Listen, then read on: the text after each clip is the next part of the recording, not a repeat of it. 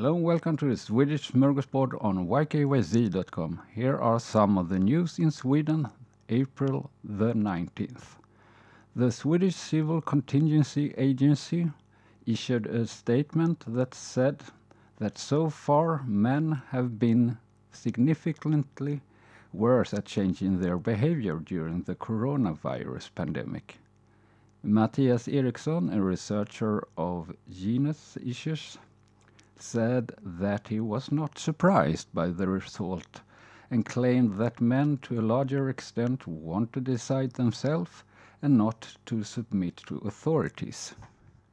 The COVID-19 pandemic has led to that the accessibility of drugs has decreased and the price has risen.